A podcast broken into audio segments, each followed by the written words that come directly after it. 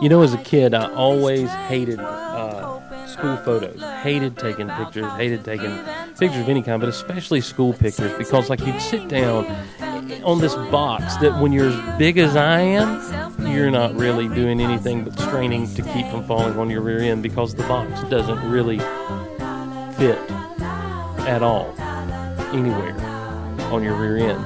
And you're sitting in front of this guy who's basically his whole life is pushing a button.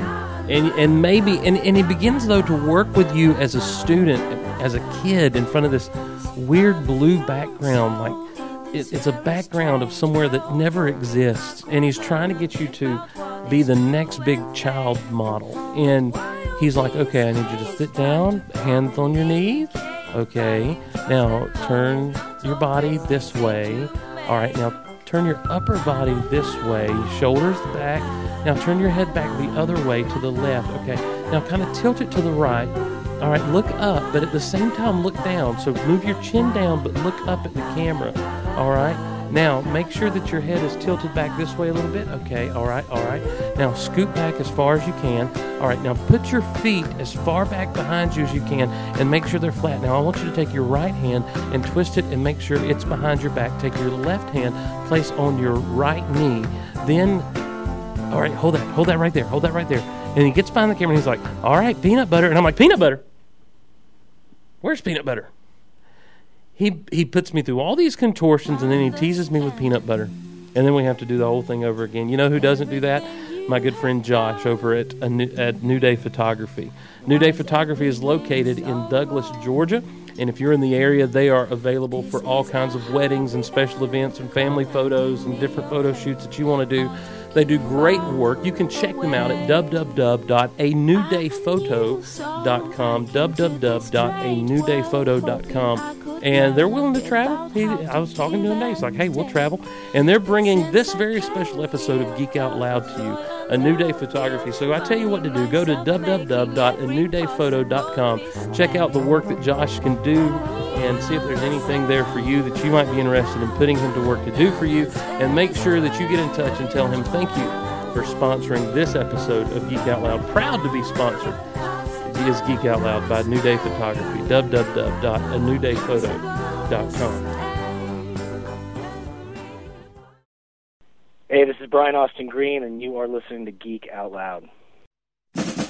Previously on Geek Out Loud. You know, spelling bees are great. Uh, everyone in Houston, like, they're like, why do we have the lowest turnout in Houston? Maybe because it's so freaking hot, people. Why are there people like passed out everywhere? I don't know. Probably had a heat stroke, guys. It's, it's like if my job doesn't work out, I know where I'm going to make a huge difference. I'm going to go to Autism Speak and be like, look, I can recognize your Houston walk. Um, For this the particular walk, event. The walk is on May 30th, so um, we can take donations anytime between now and then. So we have, you know, a little under two months. So, Oh, we got you know. time and a half then. Yes, we do. We should shoot for 5,000. says, who's the master? I don't know. Who is the master? Kim, who's the master? I am. Duh. nice. Well played. Well played. Oh, thank you. I, I'm saying three thousand dollars is the goal that we're making because we're kind of your team, Kim. That's if you have to be out there alone, we want the Gold Nation to be with you. So, um, so you've got a team. See, I Um, wish I would have known because when I started the team, I would have named it something like Team Geek Out Loud or something. That would have Well, that's that's fine. That's fine. I'll try to ma- I'll try to have T-shirts made by then and just send you underwear. In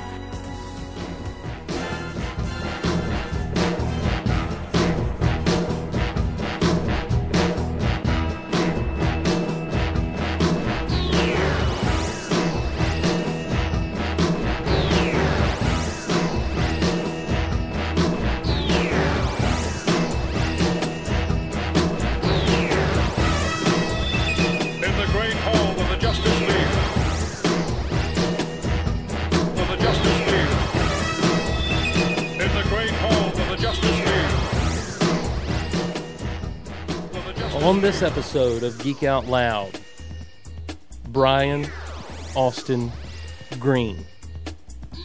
Enough said. Except for this is your safe place to geek out. This is the Geek Out Loud podcast.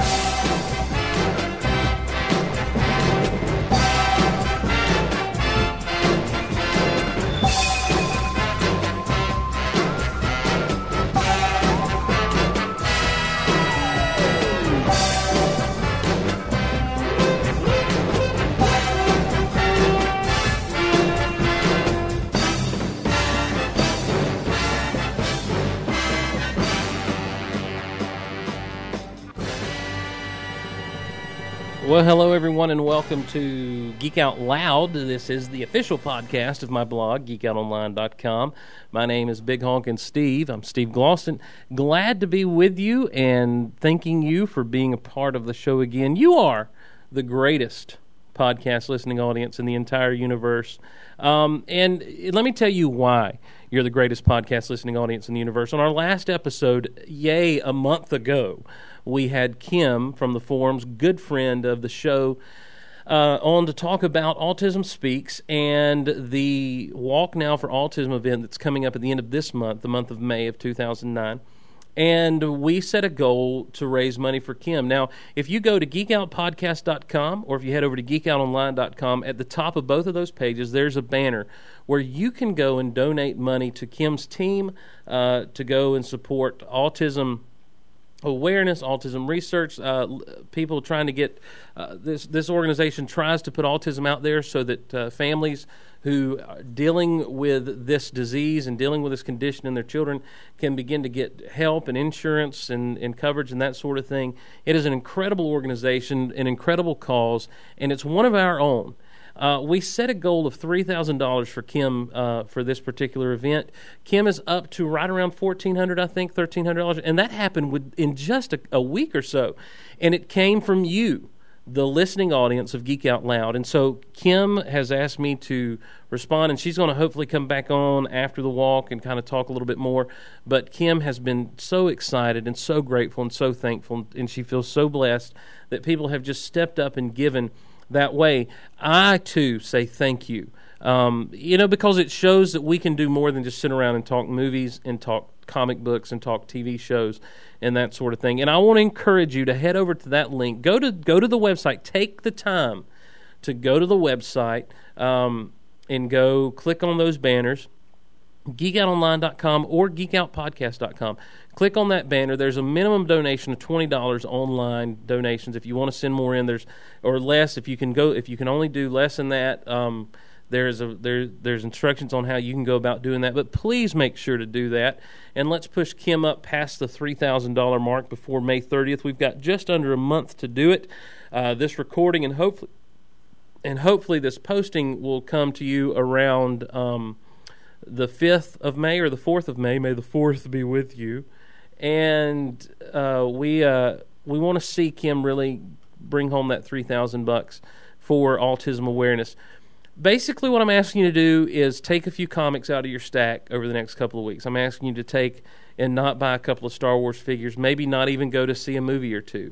In fact, if you will this weekend, instead of going to see a movie this weekend, I know Star Trek opens this weekend, but if you will put off seeing Star Trek until next weekend, um, because it'll still be there.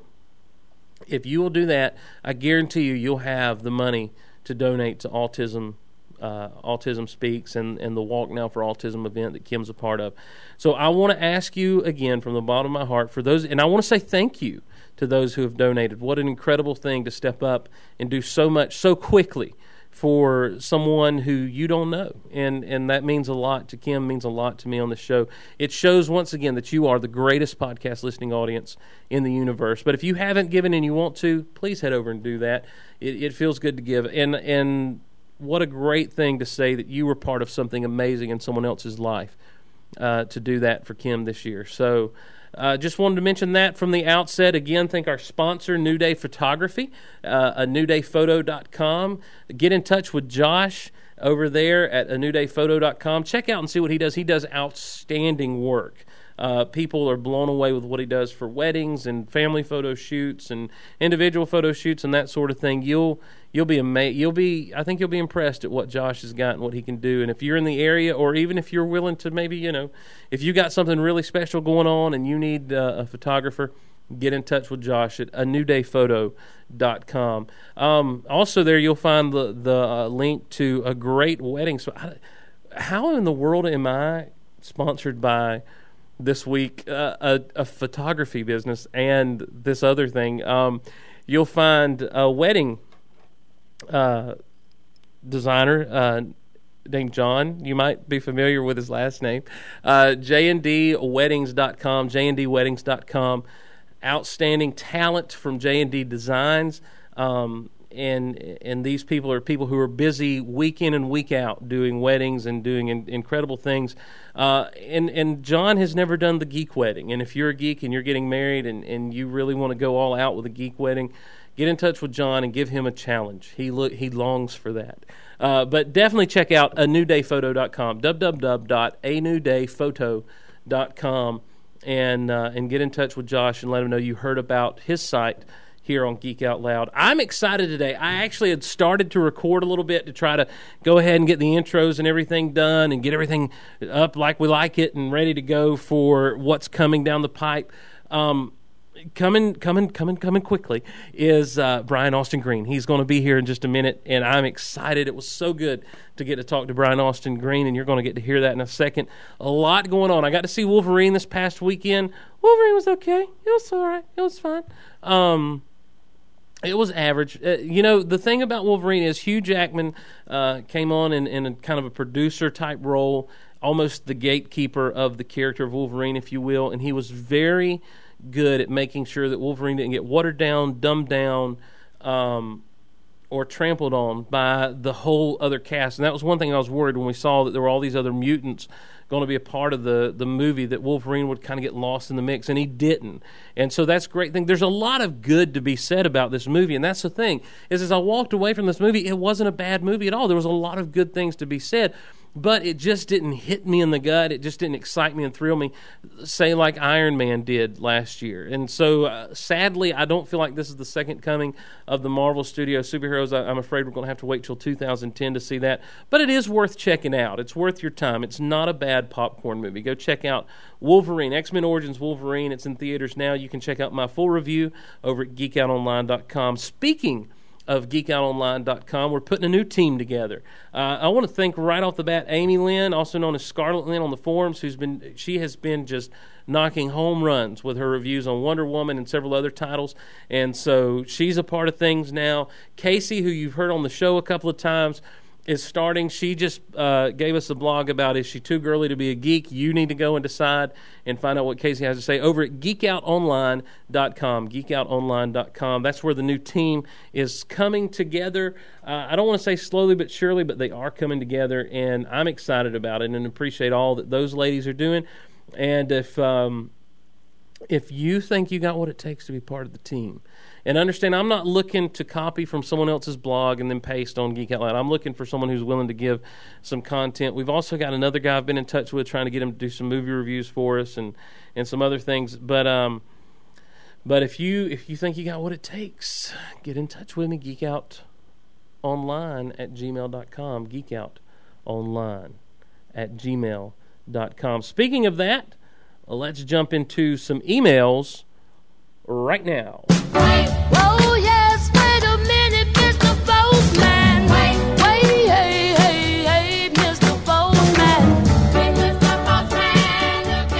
Oh. All right, our first email comes from Corey.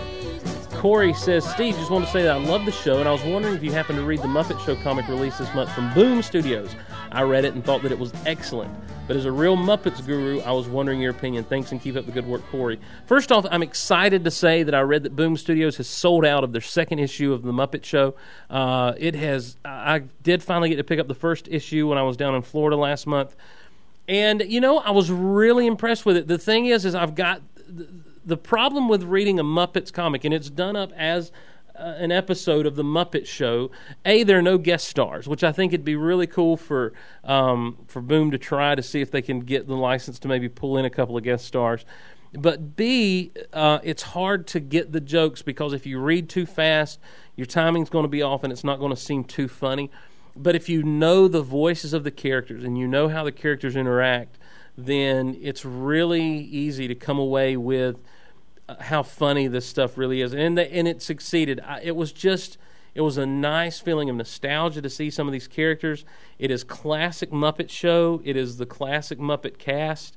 Uh, I did miss Pepe. I, I, don't like that Pepe doesn't have a voice, but he's not one of the classic Muppets.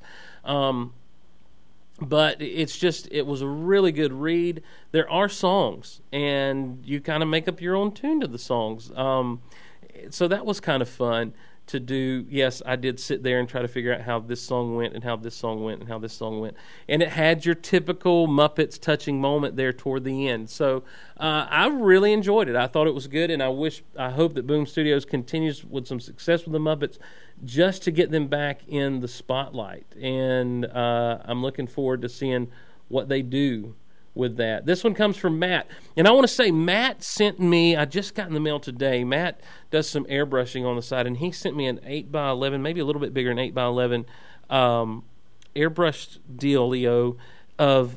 It says the Incredible Honkin', and it's done in that classic Incredible Hulk font with like the rock wall kind of thing, and uh, it's got a green background. Looks very cool. I'll try to get some pictures of that posted um, on the site so you can see it. And I just want to say to you, Matt, thank you so much for doing that. It looks very cool. It's going to have a great place. I'm trying to decide whether I need to hang it in my home or in my office. I'm really thinking the office because more people will see it if it's in the office, and I want people to see it and, and appreciate it the way I do. Um, but Matt says, Hey, Steve, I bought the newly released movie Bolt for my daughter, and as the family was watching it, we all got a big kick out of the character Rhino, who is the hamster in the comic relief for the movie.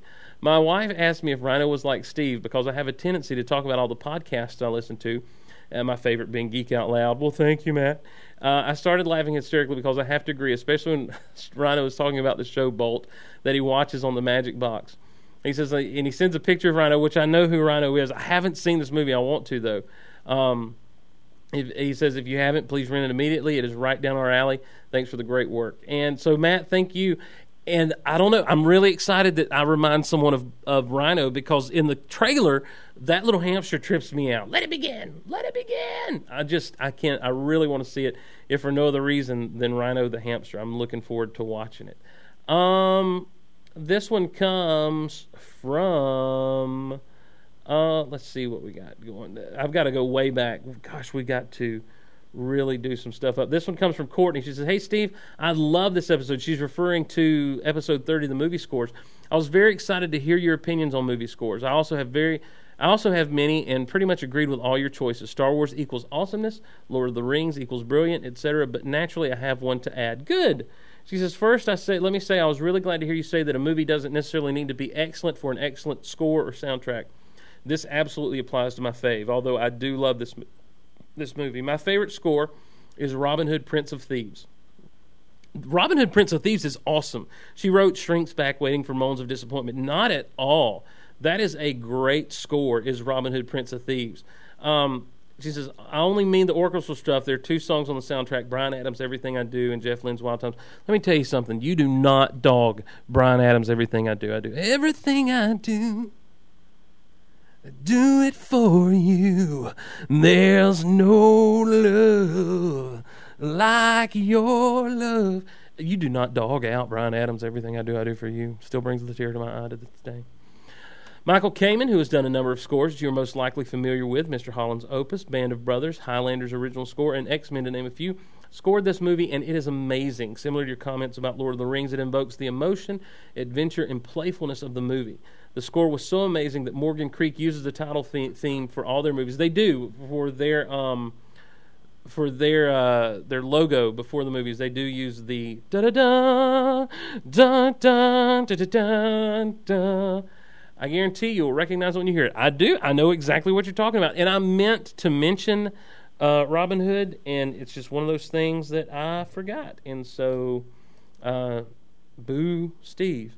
I can listen to the score at any time, and it just takes me to a world full of adventure and fun. I've always been enthralled with the world of Robin Hood and the history behind him. The whole steal from the rich and give to the poor thing. I just thought Kamen's music captured this precisely. Admittedly, it also incites some nostalgia for me as the movie came out during a great period of my life. Well, good for you, Courtney. I hope I don't disappoint you with this choice. Not at all. Like I said, your choices were absolutely spot on, but I thought this one is one that was overlooked because the movie wasn't exactly Oscar material, but it was definitely a fun popcorn movie. I love Robin Hood, Prince of Thieves. Um, it doesn't bother me that Kevin Costner didn't try to pull off an English accent. It doesn't bother me one bit. Uh, oh my gosh, Alan Rickman's in it. He plays the Sheriff of Nottingham. How can you not love Robin Hood, Prince of Thieves? Great, great, great, great movie. Absolutely loved it. Um, thanks for sharing your opinions. Really enjoyed Dragonheart. Loved that movie, she says, and will be getting the soundtrack after hearing on your show. Keep up the good work. Awesome being part of the best listening audience, greatest dear greatest, madam, greatest, Courtney, listening audience in the universe. You, sir, rock. No, you, Courtney, you rock. And uh, thank you for that. I really appreciate you pointing out Robin Hood because it's not that I don't think it was good. It's just that it was one of those things that I did that episode twice, and the first time it just didn't flow well, and so I had to uh, um, go back and redo it, and and I left out some things just for time's sake more than anything else. Finally, one final one comes from Shelly. She says, "Hey Steve, so first off, this is the first time I've ever emailed Geek Out Loud. So first time emailer, Woohoo! I stumbled upon the 10th Wonder uh, podcast in early 2008, which prompted me to try out the Skynext podcast. Love the interaction between you and Derek, and it was the reason, in addition to loving the show, that Skynext became my favorite podcast. 10th Wonder was a close second. When I went to Dragon Con, I had the chance to check out a panel that you and Derek were on. I even have a picture of you two. Of course, after the con, my husband mentioned why didn't I listen to Shoe or Goal. My answer was I didn't watch Smallville. Of course, this would only explain why I didn't listen to Shoe. I soon started, decided to start listening to both and automatically loved them. Now I'm becoming obsessed and realizing how great Smallville is, which was helped by having so much fun listening to Shoe. Now that you've made it so far to reading this email, I'm going to start on my geekdom. Best geekdom movie experience. A group of us went to see the first X Men movie. After we proceeded to spend 30 minutes in the movie theater lobby having a lively discussion on what we did or didn't like, I kept on complaining there was no Gambit. I actually yelled this to my friends in the back row prior to the movie starting. My friend Monique and I could not let go of Magneto not wearing his red suit, and it was actually a fun geek moment. Best geekdom experience, movie experience part two. I was going to a second viewing of this, one of the Star Wars prequel movies with my sister. My sister's not a geek, but who can deny the draw of Star Wars? Who indeed? My sister and I grew up watching Star Wars all the time when they showed it on USA. However, my sister seemed not to remember the character, so on the way to the movie theater, I decided to give her some background Luke, Obi Wan, Leia, and Han, nothing but a blank face. Finally, I mentioned Han's hairy sidekick, and she burst out, Chewie! before I even said his name. My sister loved anything that reminded her of the Ewoks. Chewbacca was furry, so she remembered him. For a moment, my sister and I reshared the geekdom of our childhood. Most geeky starstruck moment. My buddy Marie, my fangirl partner in crime, picked me up as soon as I got home from work one day and out of the blue said we were going to see Bruce Campbell. I'm a big Bruce Campbell fan, so meeting him was the pinnacle of my life at the time. He was on his first book tour, and it took place in a 1920s movie theater, uh, the Tampa Theater. I can't remember my goofball conversation with him at the time, but I do remember he was very friendly and seemed to really appreciate his fans. Uh, best geeky non starstruck moment. I'm a horror geek, freak or weirdo is more often used to describe my kind, and I met Michael Berryman at a horror con in Orlando, Florida, Screamfest. He was the, in the original The Hills Have Eyes and is probably best known as the tall, creepy, bald guy in movies. When talking to him, he was philosophical and more than willing to carry on conversations with fans. He was a very genuine person, which is not always the case at cons. Finally, my current top geek obsession in no particular order Torchwood and the character of Ianto Jones, because I love the spinoff each season more and more. Now, I've not gotten into Torchwood at all at this point. I have I am up to season four on Doctor Who, and I have learned to love David Tennant. We've I've got to have my buddy Dave Jones back on to talk some Doctor Who with me. Um, now that I can talk Doctor Who a little bit better. And Casey pointed out to me the other day that Torchwood is a, an acronym or whatever that word is, anagram for Doctor Who. How cool is that? And all everyone's like, "No crap, Steve." So uh, anyhow, and oh my gosh, Jack Harkness, face of Boe. Spoiler alert: Jack Harkness, face of Boe. Um, classic Doctor Who. Watching new Torchwood and new Doctor Who has got me wanting more background. I'm skipping around the old series, but I seem more inclined to Patrick Troughton's second Doctor. Either way, I love the stories and the insight into what makes the current Doctor's ticks, or the current Doctor tick. Smallville. I originally checked this out in season one, but wasn't feeling the teen vibe of the show. Now I'm loving Clark's path to becoming a superhero. I just have to go back, like classic Doctor Who, and play catch up anything Terminator rela- related. With the Sarah Connor Chronicles just having completed its season finale, it's all about salvation right now. I love that between Sarah Connor Chronicles and Salvation, I get to see more sides of the character of John Connor. Grindhouse, uh, which is, is more of a horror cultish and technically has two movies, but it's been out for some years now. Love Planet Terror, Death Proof, and the fake trailers. Main reason Rodriguez and Tarantino gave some of my all time faves Kurt Russell, uh, Michael Biehn, Jeff Fahey uh, or Fahey and Josh Brolin the best lines. Definite thumbs up and rewatchability. Nick Fury loved him in the comic, hated what the Hoff did to him in a TV movie.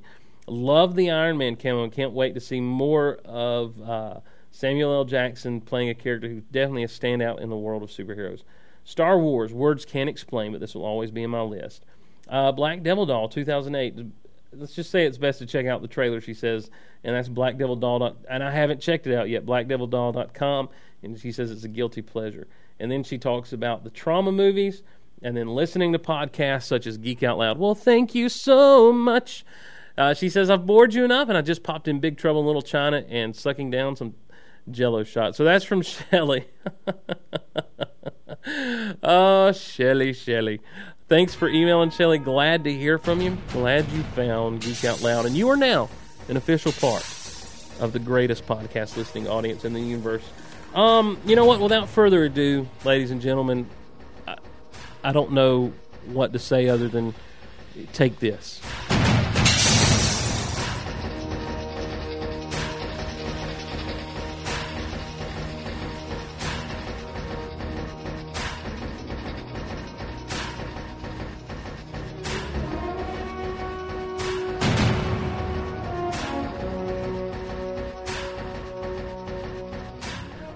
Well, I am super stoked and excited. You know, Derek said on Skynext, it's a man who needs no introduction, and so there's no sense in me trying to give one. Ladies and gentlemen, welcome to the show, Brian Austin Green. Brian, thanks for being here, man. How are you, sir? I'm do I'm kind of starstruck right now. Not going to lie to you. No, you're not. I, I really am. I really Let am. that I'm, let that go. I'm, well, I'm fighting through it. I'm pushing Okay. through. I'm pushing through. Um, I'm doing great. How are things out on the West Coast right now? Uh, you know what? Things are actually really beautiful. Our weather's nice right now, um, and uh, it's.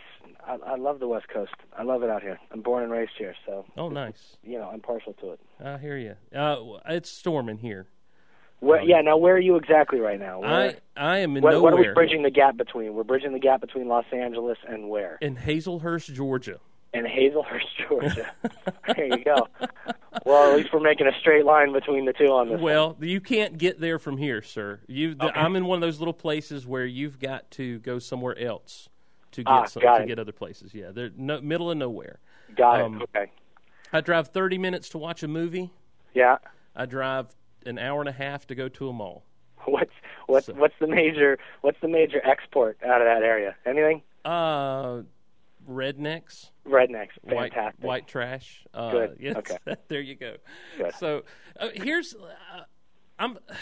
I don't want to talk too much because people are tuning in not right now to not to listen to me, but to listen to you.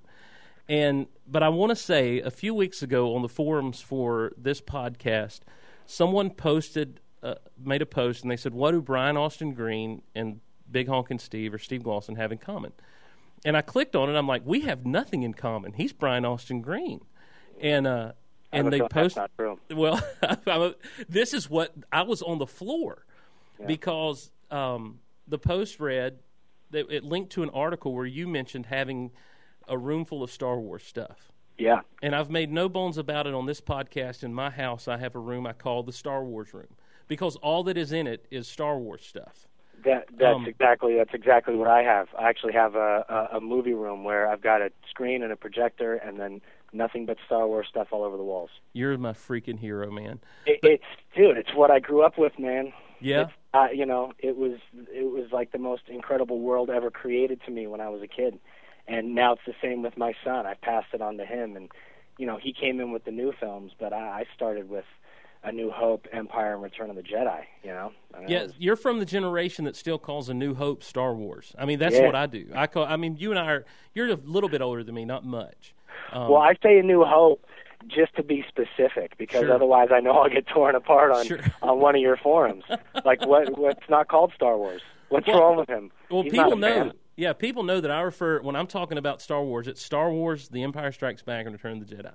Right, which is what which is what I learned when I was a kid. But I think after the after the the three most recent ones, um, you know, I had to change. I had to adapt a little bit, which Yeah. you do in old age. We adapt. Sure, Well- yeah, you have to or die. Yeah, Um, I, I don't. I don't have a clicker anymore. I have a remote control. There you go. It's like things have changed. Well, um, what? Give me just an idea because I just want to know what what kind of stuff is in there. I mean, what Give me an example of some things. I've got I have a guy that that washes uh, that comes in and, and washes my cars every couple weeks. Sure. and he sends me a text message saying, "Hey, you know, you need a wash tomorrow," and it's like, "Yeah, sure," and his and and the closing line is always, "Okay, uh, leave the keys next to Darth Vader." No. and, and and and I I swear to God, this is every every time. Leave the keys next to Darth. Leave them next to Vader. Um, I have a uh, I have Vader's helmet with uh, with two signed plaques, one uh, James Earl Jones and one uh, Hayden Christensen. oh wow. wow. I have uh, I, I have a double-ended lightsaber signed by Ray Parks. Oh, I have is cool. uh, I have Princess Leia's gun signed by Carrie Fisher. That's Um, I have uh, I have Han Solo's gun uh, signed in my own mind by Harrison Ford. There you- Honestly, signed by nobody. Um, but it doesn't Nice. matter because it's perfectly balanced and it's unbelievable the battles I've had in my house with it. oh nice. I have a Rebel Trooper uh, blaster. I've got um, uh, an ATST model in a in a case. You know, kind of Wow, standing yeah. there with the with the lid off the top and the drivers inside. Yeah. Um, I have Obi Wan's lightsaber. I have Sidious's lightsaber. Um, and uh, and then I've got a few. I, I have a few uh, like posters. You know, kind of Yeah, in, yeah. in frames. I have one of um, one of uh, Hoth Battle, which is pretty cool because it's a sketch. It's not like an actual photo Oh, or anything cool. from the Yeah, film. yeah. And then I have the uh, I, I have the uh, Return of the Jedi poster. Oh wow. Yeah. Like the original. Yeah. Is is it the one with the two hands holding the lightsaber? holding it- the lightsaber exactly. Oh, yeah, yeah. yeah.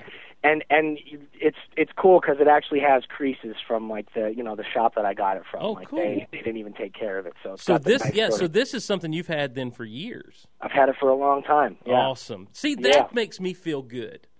That's It what I like to hear. It should though. I mean, that's what I you know I still have all my original Star Wars toys, and my son plays with them now. They're over my parents' house. Oh, that's great. Uh, I, I've got the the Death Star playset. Yes. um, which we finally had to throw out the foam from the trash compactor because it was just kind of to the point where it was crumbling yeah. It instead, just. of, Yeah. instead of squishing. Yep. But you know that happens. I mean, foam is replaceable. Yeah. Uh, a Death Star playset is not. No. No. Um, I have I have the Hoth battle set there at my at my parents, which uh, I don't know if you ever had that, but it was the plastic. Uh, um, plastic sort of snowscape, and then Yes. it had a cardboard AT-AT in the Yes. background Yep. with mhm. the little sort of elevator slider that goes up into the Yes. middle of it.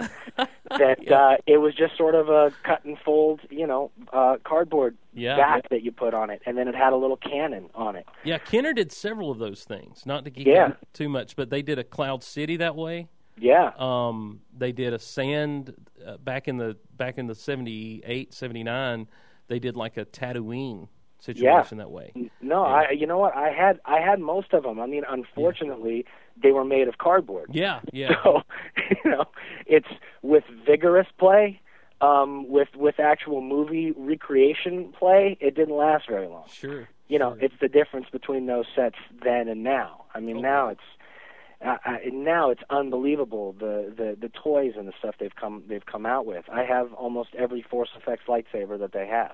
those things I've are got- amazing, are they not? Oh yeah, I, I have Maul's double ended. I have Vader's. I have Luke's Return of the Jedi. I Oh. have uh, I, I have um, Obi Wan's. I have uh, who else do I have? Um, that might be it. I'm, I'm Yeah. looking for Yodas. I got to get Yodas for my son because Oh, wow, seven. yeah. And the other ones, he tries to play with Maul's every once in a while, which is pretty deadly in the That, house. no, that thing is huge. it's so Thing huge. is huge. And Um, he's a little seven-year-old. I mean, he, Yeah. you know, he he's barely hanging on. So well, that's cool though that you're letting him play with the stuff. I mean, because that's what it's for. it's completely what it's for. I Yeah. mean, the reality is it's replaceable. Yeah. Right. Do I want him to break it? No. Has he broken them? Yes. you know. and so what do you do? You know, you beat him severely, and then you go get another one. you know, I had some friends. Uh, they've got two little boys who've actually been on this podcast. I had them on to talk about the Clone Wars uh-huh. because everyone was griping about the Clone Wars. And the thing about my show is I just try to be. There's so much negative crap on the internet, and I try to be the one guy who's like, you know what, give it a chance, guys. It's and true. um, and so I said, you know what I'm going to do? I got these two little guys in, one's seven, one's five, to talk about the the new show on Cartoon Network, the Clone Wars. yeah. And, which, um, which we TiVo. My my son has every Oh. episode of. and um, and so they came over to the house, and I'm like, "Let me show you guys the Star Wars room." And so they come in, and their mom was freaking out. She's like, "There," I'm like, "Look, this is all toys. The point of the toys is to be played with. Let them play, you know." And so, uh, Well, you say you say that you know with a grain of salt. I mean, it's like, yeah, you know, have fun, play, wait, don't touch that. No, never right, mind. Go play ahead, with have fun. everything except this Right. and this. Play with everything with your eyes if you could. There you go. Okay. Imagine what it would be like to play with this. totally. Look at this setup. Wouldn't this be fun? Okay, moving on. Uh, don't you wish we could do the Ewok uh, battle again? Um, so you were, Uh. you you saw Star Wars back in the day, seventy seven. You were there, Yeah. and uh, I mean, talk about it, man. What was I mean? What was your experience? What was your Star Well, it was experience? insane. I mean, I you know I remember going. I I, I had. I mean, this is what a. This is just what a complete like movie geek I was when I was a kid. I had um because I grew up here in L.A. I had a season pass to Universal Studios. Oh wow! and and so my mom would just dump me there every weekend. It was like, okay, it's Saturday, see you later. And I had it was cool because back during that time with the season pass, they gave you like you didn't have to wait in line for the tram and all of that. You, you know, you, I, I sort of felt like a celebrity in whatever way you could be Yeah. a celebrity on a tram. Yeah. But you know, I was. I, I was a I was a local celebrity at Universal Studios. Um, that was when uh, the the tour guide called it ET's Home Away from Home, which was that was a long time ago. Oh yeah. Um, but they had uh, they had the Battlestar Galactica little thing that you'd drive through, and you know, and, and and Jaws and all that. But in the middle of it, you'd stop off on a stage, and they had sort of this science fiction uh, thing that they had put together, and they they had like Hal there, and and they showed um, old footage of like Flash Gordon, and they showed you know the the ridiculous ways that they'd made these things, but it was really cool because they had, uh, you know, at the same time, like computers were really starting to get involved at that point, and they had footage from the Last Starfighter. I don't know if you remember Oh yeah, heck yeah! I remember the last Starfighter. Yeah, yeah, and they had so they had all this footage, and they showed you how they created the, the ships in it. It was the first time that had been done Oh, because wow. up until that point, you know, it was Lucas, and it was. Yeah. I mean, it was the thing that I love about the original Star Wars that really um, are, are hard for me with the new ones is I love that sense of that you could reach out and touch the things that you saw. I Yeah. love that they were on sets. I love that the ships were were dirty and they looked like they'd been from galaxy to galaxy and they'd been fighting and they all you know they just really looked kind of battle scarred and wounded Yeah. like they'd been through something. Um, and the new ones, it's hard because you know it, as much as they they try and do that, it just doesn't look and feel the same. And Sure. and, and it's hard because from my generation, I appreciate that. Like I love the old school stop motion stuff and the you know and and using cameras and shooting miniatures and and uh, Megan and I will get in these arguments because she the the big thing for her science fiction wise was Lord of the Rings. And Oh yeah, yeah. So you know we have these Star Wars Lord of the Rings arguments. No, you do I not. oh yeah, Clerks, too, totally. all over again in your. Oh no, in the in the movie room where I've got my Star Wars stuff, she has Lord of the Rings stuff. Oh, nice. And I Oh, mean, she has she has the White Wizard staff, and she has um she has you know Frodo's uh, she has Sting, and she has the the the knives that um uh that that what's his name the um with the bow and arrow. What the hell's his uh, name? Legolas. yeah, Legolas. She has his, you know, swords and all sorts of stuff in there. And we have these arguments, and I, I try and explain to her that it's not. I'm not having this argument over um, uh, over the effects and, and, and over the way the film was shot because Lord of the Rings is an it's an unbelievable trilogy. Indeed. Yeah. incredible job.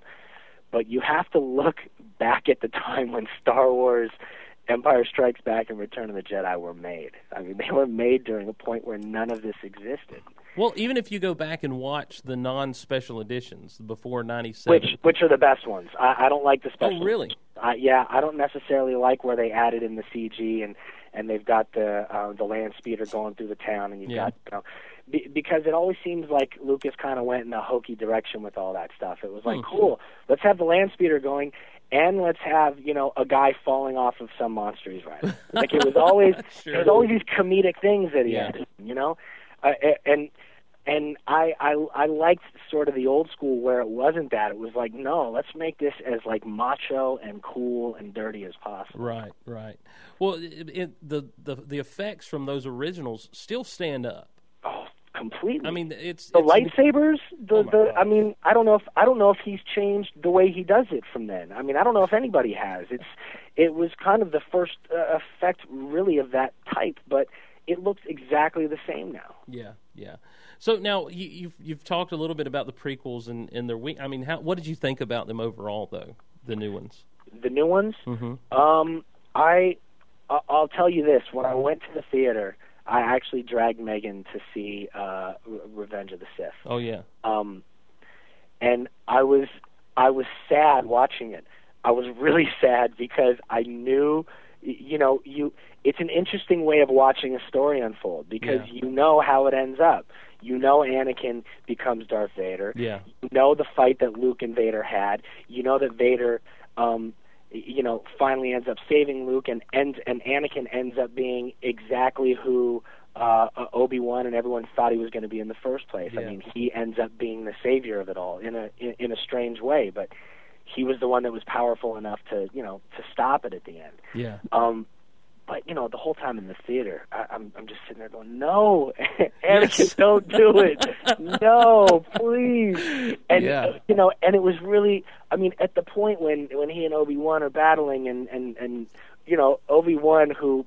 Obi Wan is just the man. I love, Uh. I loved Obi Wan from the original three. Yes. Ewan McGregor was awesome. He kicked it up a notch, didn't he? So great as as Obi Wan, and that scene where he was like, you know, you can't do it, Anakin. Don't, you know, you you're, you're not powerful enough. I have the advantage, and he tried jumping over him, and Oh. he cut his legs off and everything. and- everything. He cut everything off. yeah, cut his arms and his legs and just left him sitting there in the you know in the ground like right next to the lava. And then he oh. caught on fire. Oh, I was my heart sank just because it was that was really powerful to me in an Yes. odd way because I was grown. I mean, I, you know, uh, I wouldn't think that a connection would still be so strong from uh, from being a kid to now, but it was. And there's still films as much as I don't um, enjoy them the same way I enjoy Sure. the the original ones.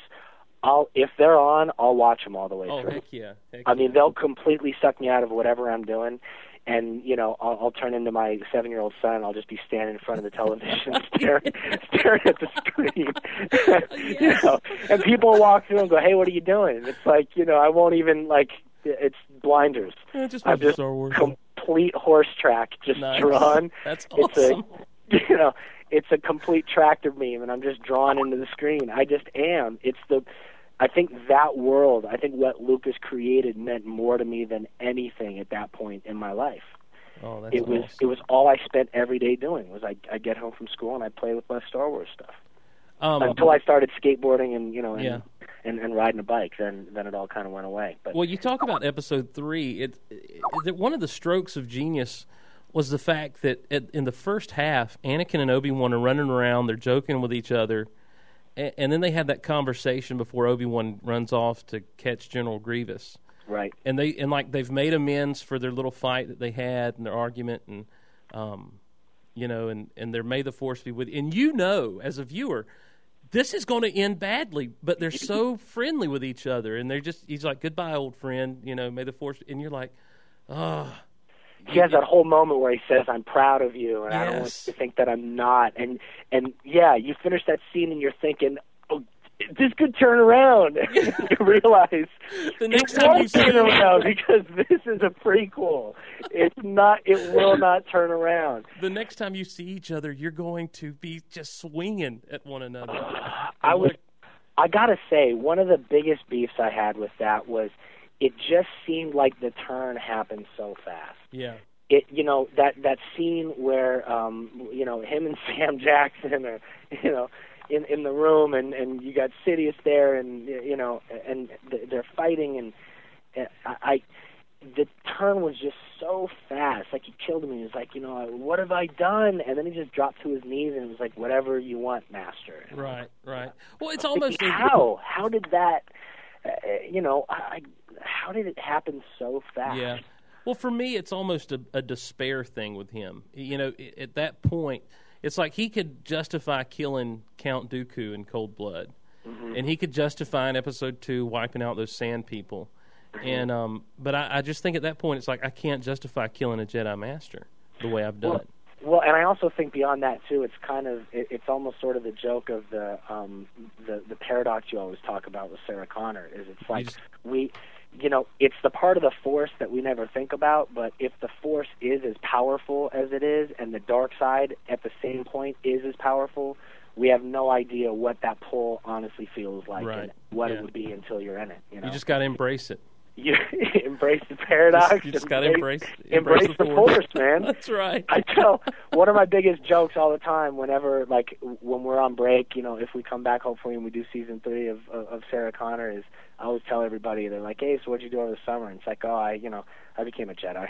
Nice. That's always you know, I stick it out and they're like, No, really it's like, No, seriously, I'm a Jedi now. No, no, really. you I might you might not want to talk to me in a funny way because I can, you know, um I'm I'm pretty powerful. I can choke you out just by thinking about it. I, I can totally check you out, you know, choke you out. If if nothing else, I can completely change what you're thinking. That's okay? right. just you know, walk away. Uh, yeah, Just I've done away. it. I've done it before. You know, the the producers on the show were like, "This is a six episode character," and I was like, "No, I'll be here for a while." And they were like, "You know, we we think you'll be here for a while." I was like, "You guys will love Derek Reese," and they were like, "We love Derek Reese." That's the reason he's been around so long. totally, Brought dude. Jedi mind Jedi tricks, power. man. That's right. I Jedi mind tricks, my friend. You, heard Never underestimate the power of the Force. Never at all. Never indeed. Um, you, That's you- the point where I completely lose the audience is the stupid jokes like that. Not this audience, sir. Not the audience of this show. All right, You, have well, just good. become the favorite of many right Good now. thing. Um, you might have lost some old school fans just then, but not not the new. The, you've got tons of new ones that are that are totally on board with you now more than ever. All right. Um, you uh, you mentioned you DVR Clone Wars. I guess for your son, how is he Yeah. liking that? How how did he like this? How did you like it? He loves it. I, you know, it was. I went to the theater to see to see the film when it was released, and right, right, I was. um I didn't love it. right. Sure. I I didn't love it in the theater. I was a little sort of. I felt like I was kind of left hanging at the end, and I was Sure. like, I don't, I don't understand the point of why they, why they put this out. Um, it seemed a little sort of anticlimactic story wise. You Right. know, it was like, okay, so we have you know one of the Hutts have kidnapped, uh, you know, the whole bounty thing and, and Yeah. trying to get the baby back, and it seemed um, a little silly to me, but. The show, I, I I think the show has actually been better than the film. oh yeah, Uh, yeah. It's I, I, it's unbelievable to me that they can crank that out. That they've made a series out of that. yes. Yeah. It's really it, it's really incredible. I mean, we were just watching a recent episode, and I don't I, I don't know any of the characters' names, but the the the Sith with the double with the two lightsabers. Mm-hmm. oh yeah, the chick. yeah. What's I- her name? her name's Asajj Ventress. Asajj ah, Ventress, yeah. Exactly. See, my son would know all this. Sure. He kills me at Star Wars Trivial Pursuit. It's Oh, nice. Retarded. He kills me. Um, and and it was where uh, where she had to go and and uh, she broke onto the ship and they they kind of hijacked it and then she took the Oh, yeah. Out of the cell and all of that and this uh, the fight scenes and everything are so Yeah. good. And uh, So James Marsters voiced a character in, in that particular episode. Uh, uh, he was, I know him as Brainiac on Smallville. People know him as Right. Spike on Buffy. Uh-huh. You might know him in person. Um, I don't know. You might actually know him. You might you guys actually might have had him. beers together. I don't know, or you have no idea who I'm talking about. but he, I mean, that was a big deal to a lot of like geeks that he was voicing a character. He was actually the guy that had provided all the codes, and like she stabs through the chest at the end of it. I love that. Oh my gosh, was that? Just I love that whole bit where he's in the seat, yeah, and the lights. I love that now at the beginning of the cartoon. It's like the, you know, it's it's rated for strong cartoon violence. Yes, it's like man, this really is like they're that's cutting strong off. cartoon violence. I mean, you know, how many how many stormtrooper and clone trooper helmets did I see flying in this Exactly, episode, and a body falling? I mean, the body count is crazy Yep. on Yep. that cartoon, but I love it. And Good. you know, there, there's still a level where uh, my son is seven, but I don't mind him watching it because it still is so so fantasy. I know he's not going to run out and build his own lightsaber and start, Sure. you know, trying to find clone troopers to kill. That's awesome. That's awesome. Um, you uh, I, I just I can't tell you how excited I am to I was to find out this guy's kind of a geek. You know, this guy's this Dude, got a little I'm- geek in him. You have you have no idea. I was I was five when when I graduated high school. I was five five. Oh wow, Um, yeah, I was in marching band. nice. Not the most popular, not the most popular among students. Um, You were at least I playing had, some drums. You were at least a percussionist. dude. I played the quads and Nice. I played uh, I played the snare and cymbal. I hear you. Um, oh, and I was so good. Yeah, yeah. Man, all the ladies. Oh, totally. um, the boy, the ladies love quad players. Let me tell you. Yes, sir. that are five five.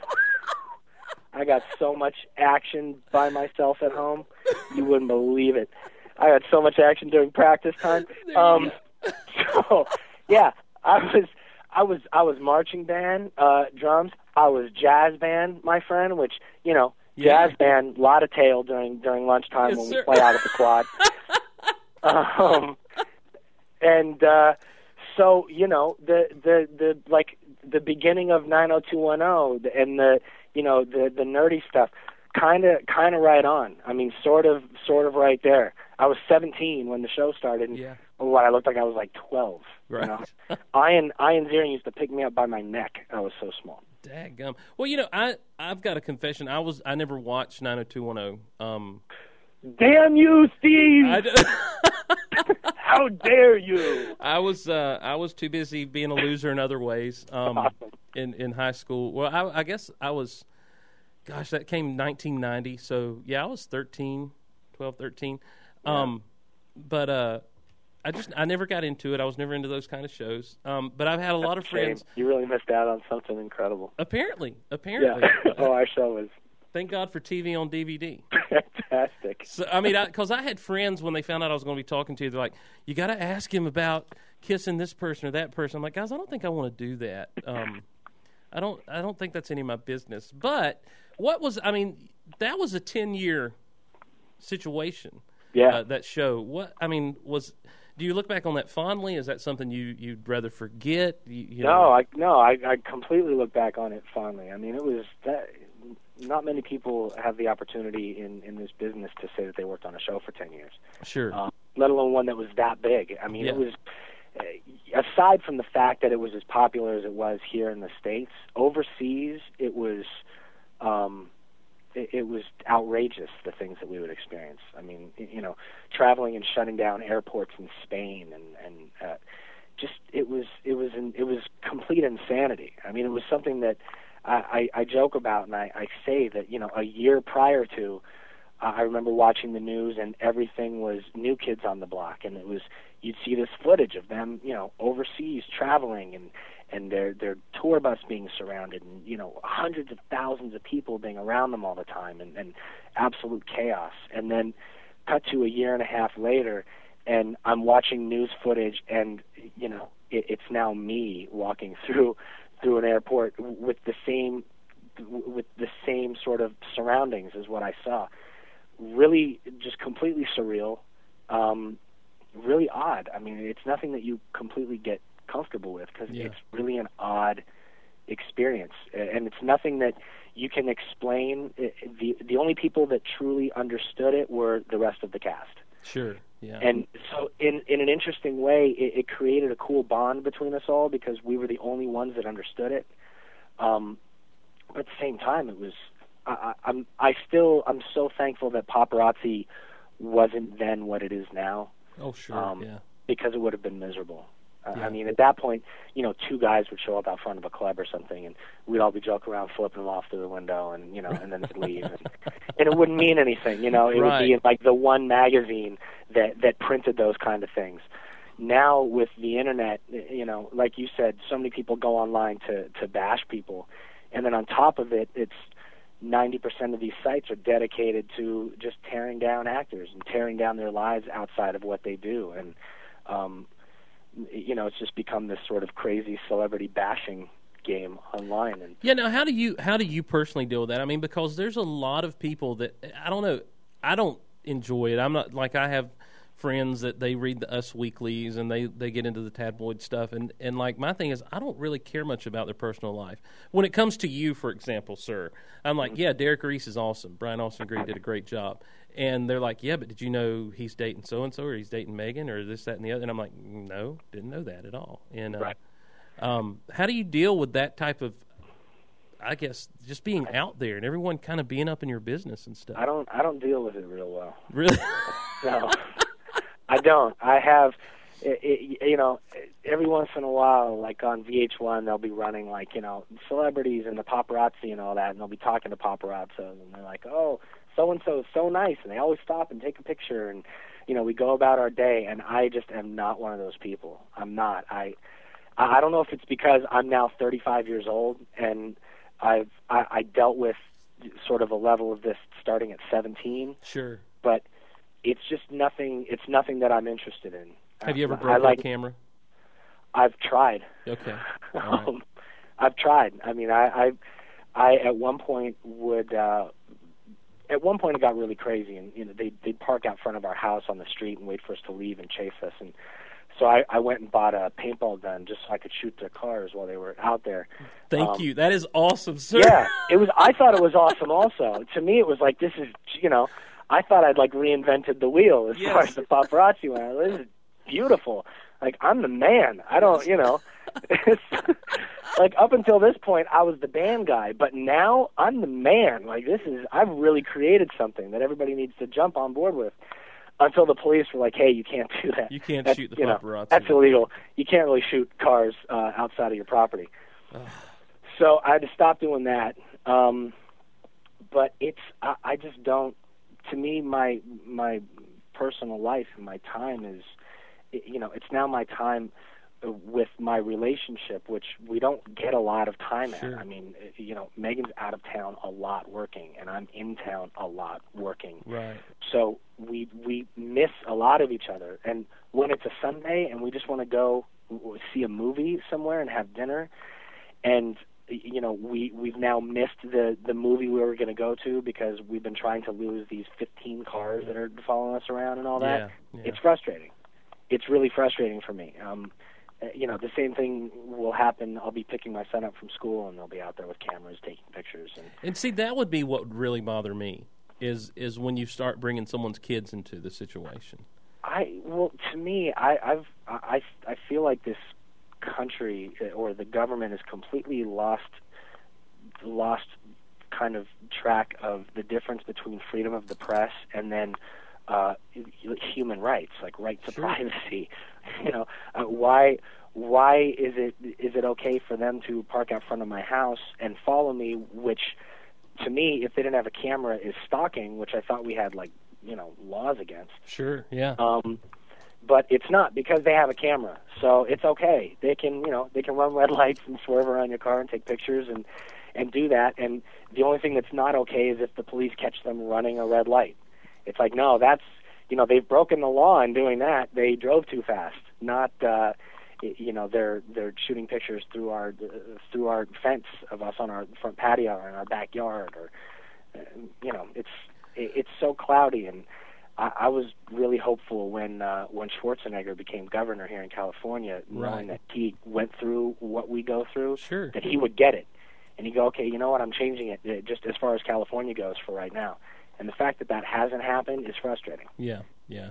Well, I'll make this I'll make this commitment to you, Brian. I'm a big guy. you won't be shooting through my fence. That's right. Well, no, I'm a big guy, and if we ever have a chance to hang out, you can just hide behind me. That's awesome. And uh, and I'm so I'm so unattractive and so not what people want on the picture that you'll be okay. I love that. See, you know what would be? We could take it a step further, and we could do it backpack style, like Chewbacca and and uh, C-3PO. yeah, and and all all totally just hang in a backpack There you go. on There your you back. You know, I don't think there's anything wrong with that. I think that's a we're we're we're doing justice to a you know to a franchise we love, Sure. and b we're we're handling a paparazzi situation at the same time. Nice. Although I have a feeling that that picture would actually get out. yeah, would- that would be one that would uh, would- probably hit the internet. that would be one that would be all over everything. Sure, sure. Yeah. Um, Brian Austin Green caught in man's backpack. There you go. um, I, I have a I have another confession to make. All right. I IMDb'd you before uh, we got on Yeah. this interview here, Yeah. and I'm blown away, sir, by a few things. Number one, um, not only do you are a part of the teen culture as far as like the 90210, Yeah. you touch Saved by the Bell with Brian Austin Green greatness as well. Yeah. Um, you were in the pilot that was back when it was Good Morning Miss Bliss, and they later in syndication incorporated and Saved by the Bell. Is that something that you just like? Why did I do that? No, it was. I, I was a kid. I think I was. Uh, I, I think I was like 11 years old. Sure. And um, it was me, uh, Jaleel White, Mhm. um, who was Urkel for those that yeah, don't know. yeah. Um, and uh, oh, who was it that was the that was the lead of that? I forget who it was. It was oh, uh, Haley. Halle Berry, yeah. No, Hayley Mills. No, Mills, not Berry. Haley Berry's was playing. Yeah, Storm. Hayley Mills was playing the teacher, Yeah. who was the little girl in the Parent Trap, who Yeah. you know in the in the original, and uh, yeah, it was this really cool little kind of sitcom pilot that we did, and the pilot went really well, but they decided that they wanted to shoot it in Florida. Okay. Um, and there was just not one bit of me that was ready to up and move Sure. out of Los Angeles Sure. to Florida to shoot to shoot that. so is what is what you were in? Was it an unaired pilot then, or I think so. Okay. Yeah, I think they I think they kind of recast and, and reshot everything because I mean obviously Jaleel White didn't do it either. Sure. I, I think most most of the cast that we had, um, uh, you know, backed out of it because Yeah. that's that's just kind of a tough. uh, well, you know, ended up? I mean, uh, this is now this is where I'm going to kind of out myself to the world. Like I say, it, when it went into syndication, they were calling it Saved by the Bell. Yeah. in the early years, and Yeah. um, and you had like. Uh, Oh crap! I can't think of the guy's real name. Zach and Screech. I mean, it was they they they were the only ones from what would later be Saved by the Bell there, but they were there. Mm-hmm. Um, also, I'm looking at this, and I've got to say, small wonder, sir. You've you've had a you've had a hand at Yeah. dealing with robots that look like people before. Yes, yes, I have You were in Uh, you were in a couple of episodes of Small Wonder. with Vicki. Yeah, That's Vicki, crazy. Vicki the robot. Did you interact with Vicki at all in Small Wonder? I did. I had a couple lines. I mean, she didn't have many lines on the show. She No. only really talked to the family. But yeah, it was, you know, some ridiculous. I was just like one of the school friends on the show. And So you weren't a freedom fighter from the future then. no, no, no, I was not.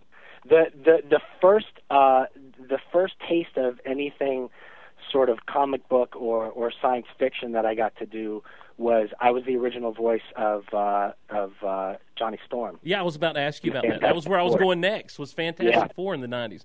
What Yeah. now? You that was voiceover work, of course, for this thing. How Yeah. was that? What was that like? Do you remember that? At, at it was really fun. I, I really, I, I mean, at that point, um, it, at that point, it was very like exciting for uh, for everyone. You know, from from the comic, and and it was it was a big deal for them. Um, I, I we were constantly they were having like parties and celebrations of oh we finished 13 episodes and we did this and it was a it was a really cool kind of Oh, neat. crazy thing. But it was again one of those things where voiceover work is it's really time consuming and I had no idea. I had no idea how much time it would take for me to do. Uh and I started working on a bunch of other things and so eventually it just came down to I I can't you know, I can't do anymore. I I don't really have the time to do it. So they they then went out and recast uh recast that that voice, but I I think I did the first like 15 or so Yeah. episodes of the show, and it was cool. fun. I, I had a I had a really really great time, and it was it was exciting for me because it was you know something I'd I'd grown up uh, sort of loving, and I mean there was you know So you're kind of you were kind of into comics as well then. well, I was into comics a little bit. I didn't. Mm-hmm. My my dad. Um, my dad was very. My my family. I grew up very middle class, but my Mhm. dad was very tough as far as uh, money for anything. Sure. It was, you know, if I wanted something, I had to um, explain how it would better my future and, and Oh, how I wow. would use it in my career.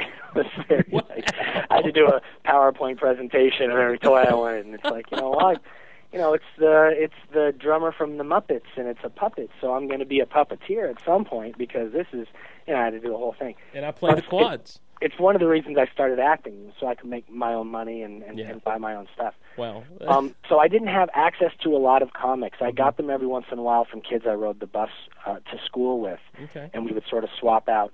Um, I read I, I read a lot of Spider-Man when I was a kid. Oh wow. Uh, you know, a little bit of Fantastic Four, um, a little bit of kind of Justice League, and you know Green Lantern and all Sure. that. Um, I was much I was much more sort of action figure kid. You, you know, that Yeah, was yeah. that was kind of my my thing. Um, a lot of action figures. Cool. I, I had I had multiples of everyone at, at some point. Nice. Now, Yeah. do you have a favorite? Was there someone that you would say would be a favorite superhero? Um, you know, it's funny. Uh, honestly, when I was younger, uh, Silver Surfer was always a big deal to me. Huh. Um, and and I don't necessarily know why. He just seemed uh, he just seemed so powerful, and and I, you know, I love the he, he kind of the freedom that he had with his power. I, I was really I, I thought was was really cool. Um, but then I think uh, ultimately Spider-Man was kind Okay. of the Yeah. Spider-Man was the one I gravitated towards the most, just because he seemed kind of the closest to me, like something I could actually achieve at some point if I found a radioactive spider. Yeah. There you go. It was the, it was all I was missing. Like I was All I ready. needed. Yes. All, I'm, I'm band all guy. I needed, I'm in the Steve, band. was a radioactive spider, and they're hard to come by. I really didn't are. know. Yeah. Yeah. Especially know? in California, everything's green out there. So. Yeah, I sound like Black Widows and stuff, Yeah. and they just made me sick. uh, you know, made me sick, and I'd wake up, and it was like, no, I'm still skinny, Dadgummit. and I still still can't climb anything. You, Um, now, um, how how are things going with the Green Lantern? By the way, well, can, we, can they're talk about that? yeah, it's uh, they they've still kind of got in their head, I think, um, to go to go younger with the character. So that's that's the thing that I'm up against the most right now, um, which is you know it's their take on Hal Jordan. Sure. Uh, not that I necessarily agree with it, but who am I? You're Brian Austin Green, man. who am I? Yeah, but who am I to say, you know, hey, makers of Green Lantern, I I know better than you do. It's not, you know, it's not really my place. Sure. All I can do, I, I kind of feel like I did what I could. I put it out there. Um, I've gotten just a lot of great like support from from fans online and um, uh, you know everybody, uh, all, all the fans of Sarah Connor have been so great at kind of putting my name out there and pushing it and really making something out of it and and I love that, and it's more than I ever could have expected ever in a million years on something like this. But at the end of the day, you know, it's a it, it's a massive uh, feature film, and, and they have something in mind. So, Sure. you know, I just hope at the end of the day when I go to the theater that it's that it's what I uh, hoped it would be. Yeah. Don't we all? Well, what about Fathom? How are things coming with Fathom?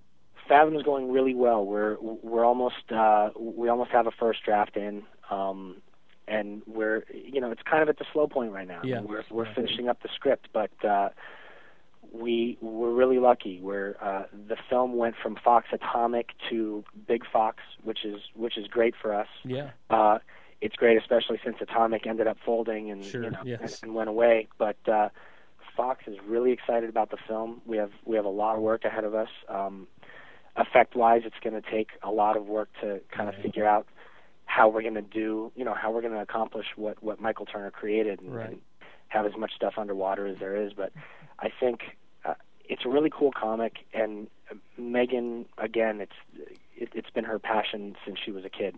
Wow. So I, I don't think I don't think there could be a better actress to play that, you know, to play Aspen Sure, uh, sure. than Megan. So Did um did you ever get to meet Michael Turner before he passed? yeah, okay. yeah, I, I I got to sit down at his house.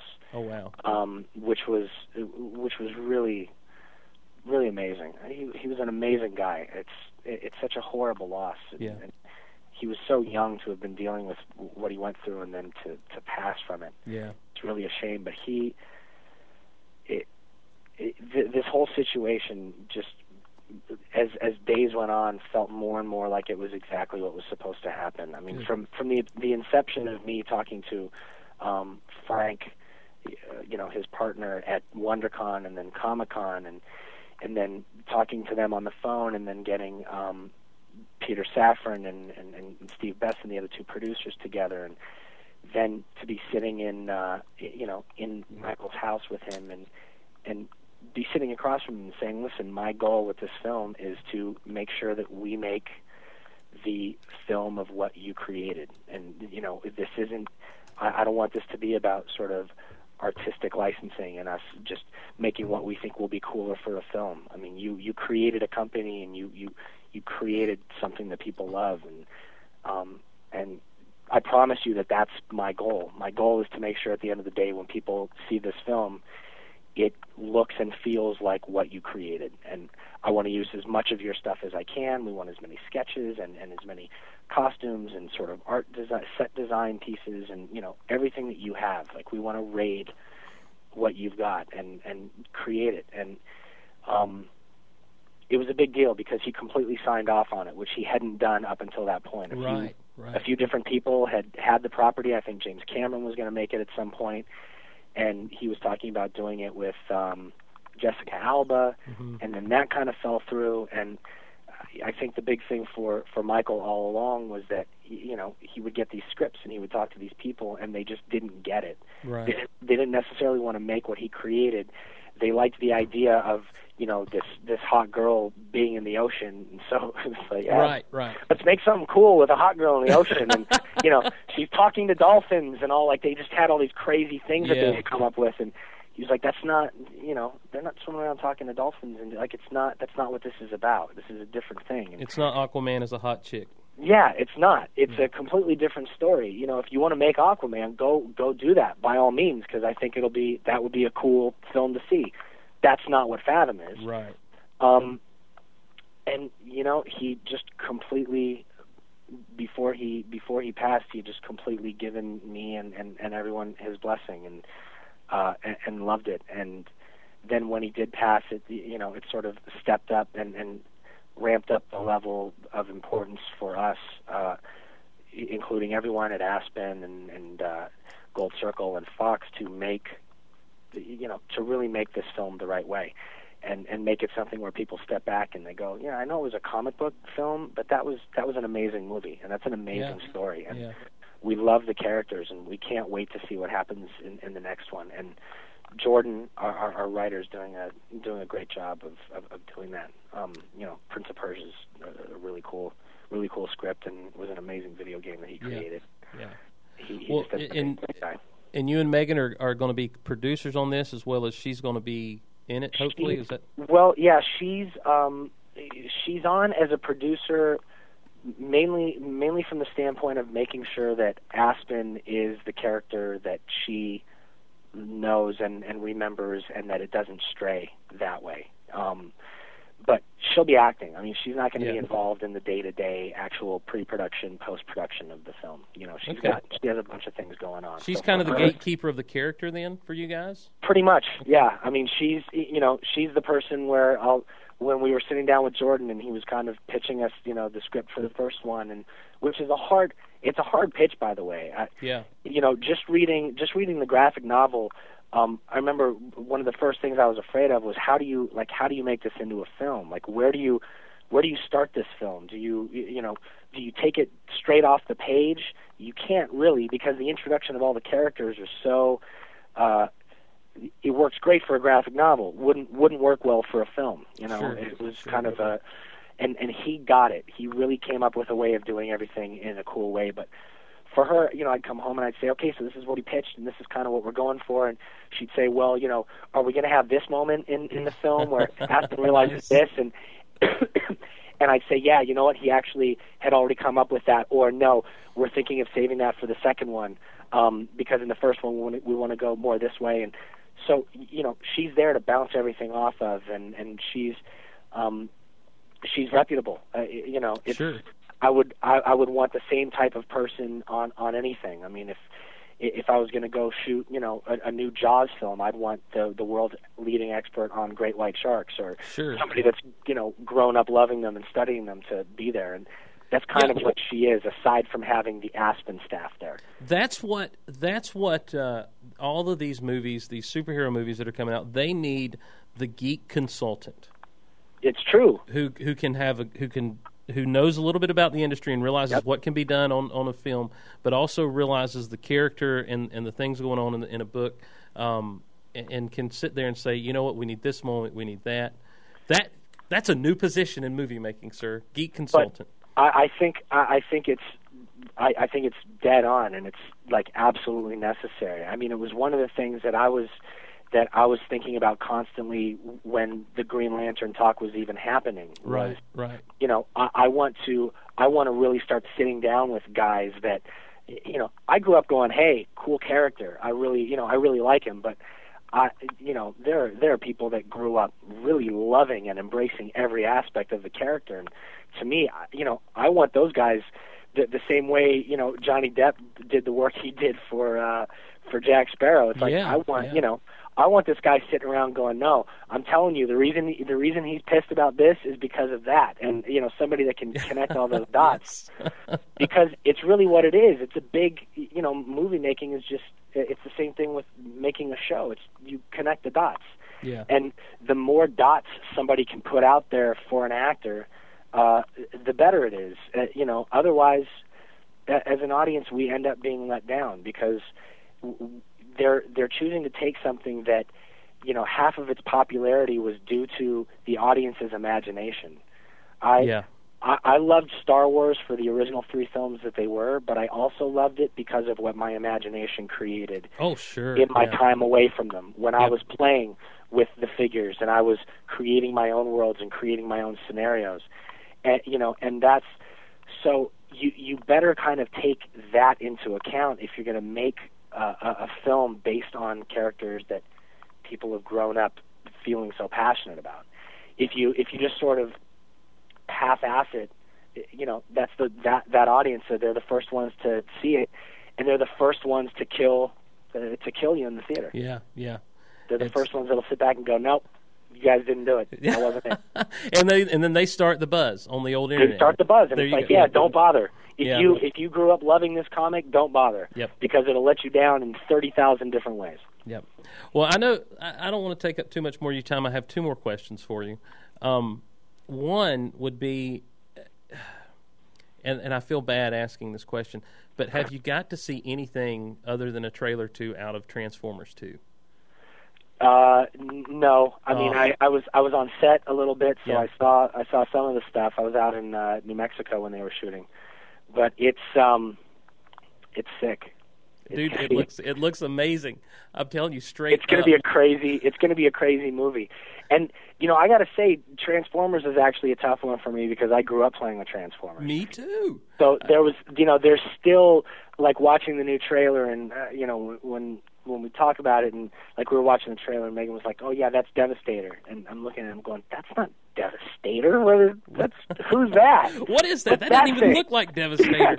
yeah well you know like bright yellow. He's and that's the tough thing that's the tough thing for me with transformers is again something i grew up with and y- you know it was it was a big deal to me when i saw the first uh the first renderings or everything it was like that's not right. yeah they're completely recreating it but you know that aside um ilm they Oh the, work they've done it's it's insane Yeah.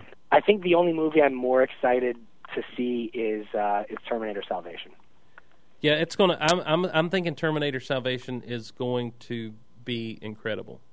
I think I think it's going to end up winning, kind of winning the the, the summer battle and Oh, doing wow. that. Uh, that's that's just my call, only Yeah. because you know with with someone like Christian Bale uh, on hand, um, he's he has full like script approval on the Yeah. film. I mean, he's he runs the show over there, which is everybody gave him such a hard time for for that rant, you know, when he was yelling at the guy on set and all that, but at the same time, you have to think he's now carrying two franchises, big Yeah. franchises. Yeah. Batman, you can't get any bigger. Oh my gosh. And- yeah. You know, and then and now Terminator, which the everybody's expectations for this first one are so high, and he knows it. But he's the right kind of guy to make sure that they're handled in in, in the right way, where you leave things open for the next film and you make it a story over three films instead of trying to cram everything into one and then go, okay, well now we have to make another one. So Yeah. what do we make it about? It's like, okay, this is these are Terminators that look like Sprite cans now, Sure. and they try and you know because they because they used it all up. Right. Um, Well, now have you have you let them know that if they want to bring the character of Derek Reese in, that you'd be willing to come and reprise that character in? Oh, they they know it was. Um, we have the same we have the same producers. I mean, James Okay. Middleton, who does the show, Yeah. is you know is part of the films also. Okay. and it was something. It was something apparently that I was kind of told after the fact was discussed early on when they were getting the film together. Was if they wanted to cross over any of the characters from the show um, into the film, because especially like Derek Reese was a character that was created specifically for the show and didn't Yes. didn't exist before. And um, I heard that McG was all for it. He was like excited about it. He loved the show. He thought it was cool, but it ended up being uh, because there are so many producers on it. Other producers Right. saying no, let's. We want it to be completely separate. You know, we want it to be its own living, breathing thing. Um, That's a crazy But- business out there, sir. I just want you to know that the, the, the studio business baffles me sometimes. I don't Yeah. fully get it. it, baff- it baffles me, and I've been doing this since I was nine. There you know? go. Okay, good. I don't feel so bad then. yeah, no, you shouldn't. I'm like, here's You're a guy that's you're been in it. I, I- You're actually what much smarter about it than than most people are, and uh, you know you're in Georgia right now. There you go. So, so you need to you need to pat yourself on the back. That's that's the export, my friend. You go. knowledgeable knowledgeable people uh, in regards to the film and television industry Okay, well, all right. and, and I'll the take science that as fiction world. That's the go. export. Yeah, it's the major export. I'd like to put myself out there right now, geek consultant on any movie you want. So, I I think I think it's a position that that could be filled, and, and I think you would be fantastic at it. well, you know how to get in touch with me. Well, Yeah, I do. um, so yeah, Terminator Salvation I think is going to be Yes, cool. yeah. Transformers is going to be awesome. Um, I've I've heard so far that Star Trek is great. I've I've heard. Well, someone was talking to me today. They're like, "You're going to have to do a whole episode on uh, eating crow because, like, I give Star Trek fans a hard time on my show uh, because I'm such a Star Wars fan." And I'm like, "Well, not really." I said, "When I actually do my review of Star Trek, it's going to be it took a Star Wars fan to make a great Star Trek movie." Because J.J. Abrams, you know, I've read a lot of interviews where he's like, "This is a Star Trek movie for Star Wars fans," and Well, um, if if that's what he accomplished, then I all hail JJ. Yeah, indeed, indeed. Um, finally, before I before I let you go, everyone that listens to this show um, nearly is in arms, up in arms, just hoping that uh, that Sarah Connor will be renewed. Yeah. Um, As as are we. yes, and so so you've not heard anything yet either. Even No, but it's but it's coming soon. Um, Yes. I mean, what's the date today? Today is uh, today's the the fourth. May the fourth be with you, sir. By the way. So yeah, I mean we're looking at we're, we're looking at you know a week and a half or Yeah, so. We, yeah. we should know. Um, I think compared to when the season ended, uh, it, it's looking a lot more positive than negative right now, Good. which is you know which is a relief. Um, the the thing that people don't realize is you know I mean I know online everybody's been talking about the ratings and the numbers are where they are and you know the numbers are terrible and there's no way they'll renew a show with numbers like this and then there was a thing of oh you know our show is dragging down the numbers on Dollhouse and all Oh, you know kind of it's gone all over the place and then of course once our show ends and Prison Break goes in Dollhouse's numbers drop and it was like yes exactly we do have an audience Yeah.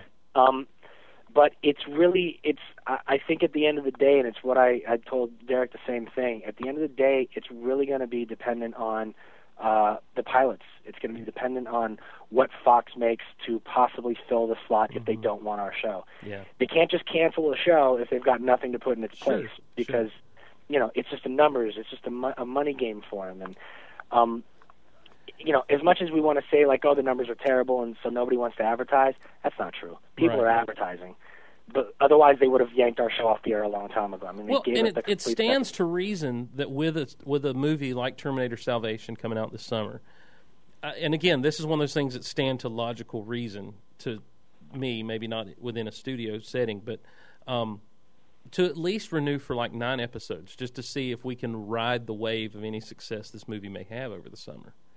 Yeah, I think the only thing that's hard about that, and you know, not to knock that idea, 'cause Sure. I, I want our show back as bad as anybody. Um, I, you know, I think the thing that we're up against is that Sarah Connor is an intelligent show. It indeed not- is, sir. It's not a show where somebody can, you know, step in uh, first episode of season three and have any idea what's going on. I mean, they'll they'll know a little bit because of the way we've left it, and will be Future War, which is going to be awesome hmm if we get to do it. I, I so hope we get to do that, and we have Allison instead of Cameron, and Yep. we get, you know, and we have like the the just battles and and and that stuff. But it's a tough it's a tough show that way, and I think that's been I think that's been our biggest enemy so far.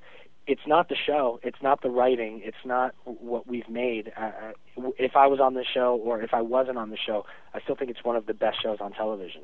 I think Oh, the production value and the level of everything is far above what anybody else is even attempting to make.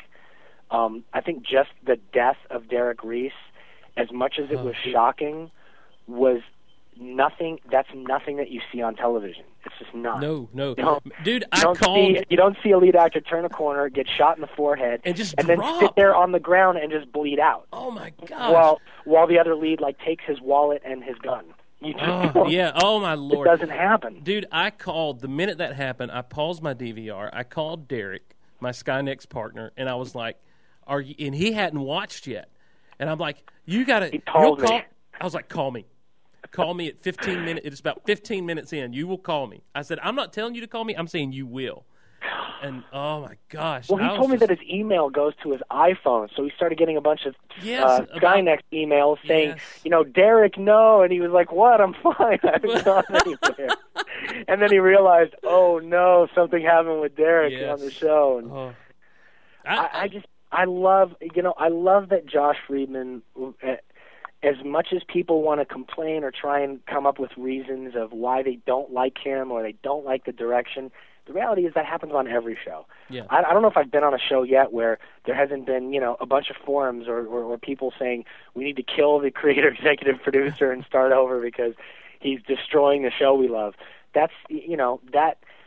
At the end of the day, he's created that much passion with something. Sure. So you have to Well, you know- realize that his Bible, what's in his mind, far far exceeds what we can imagine. And nobody saw that season finale coming. Sure. Nobody saw Derek Reese coming, and the few that did really didn't think it would happen. They were No. just saying that because of Comic Con and oh, we're going to lose major characters, and Right. everybody knew people were going to die.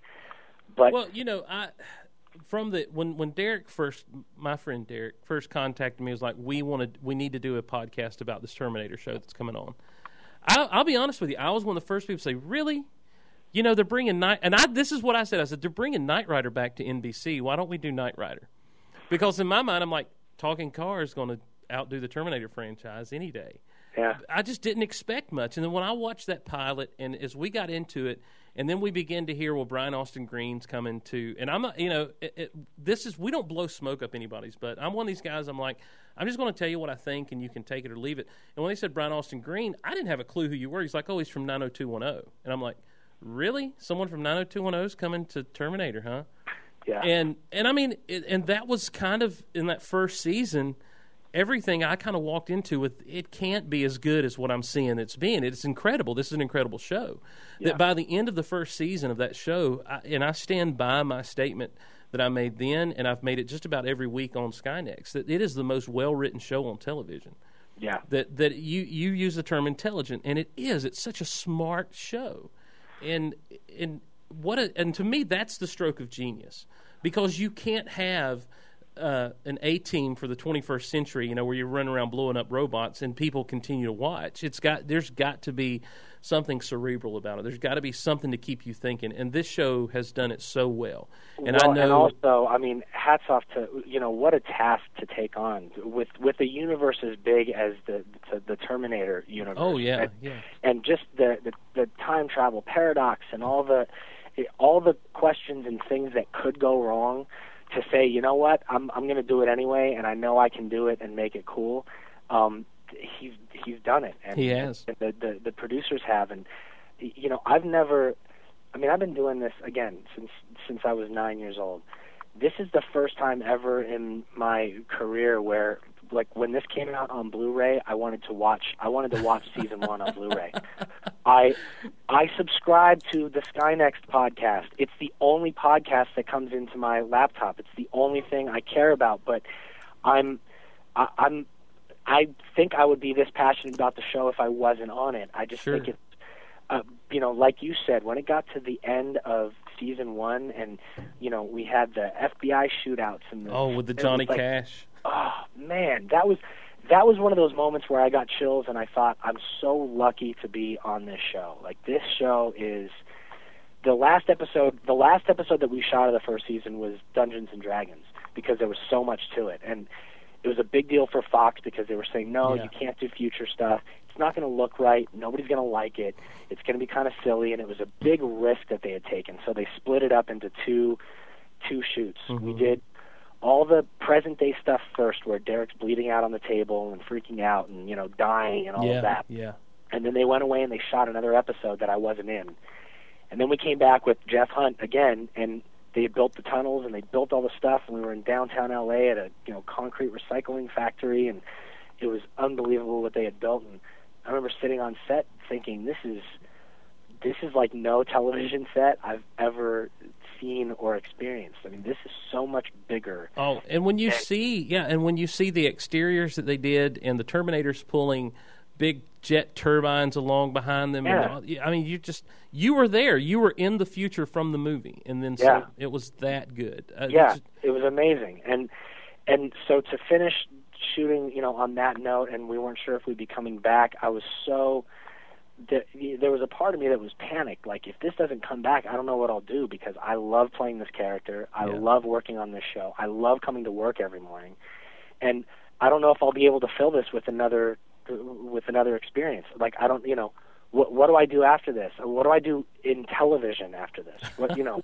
What do I, what, where do I go from here? yeah, where do, where do I go? Like, what's what's the next thing I can do that'll be that'll be on this level where it's this satisfying? I mean, they they allow us as actors to act on the show. I mean, they Yeah. really give us room. They don't they don't just write emotions and we're just spitting out a bunch of words about how we feel and what's going on. I mean, it's really you know, you pick up these scripts as an actor, and I've, I've you have to make sense of a lot of stuff. Like Yeah. you really have to find what you're doing, and that's rare. It's just rare in television.